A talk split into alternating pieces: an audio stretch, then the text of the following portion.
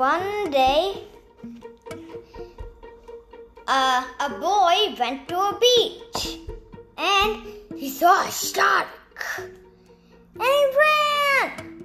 Oh no, but his parents forgot about him and they were already in the car. So the boy ran after the car. Vroom, vroom, the car gone. And the boy said, wait, wait. And, and he grabbed onto the back of the car. And he fell off. And he tried again, but he fell off. So he had to run faster than it.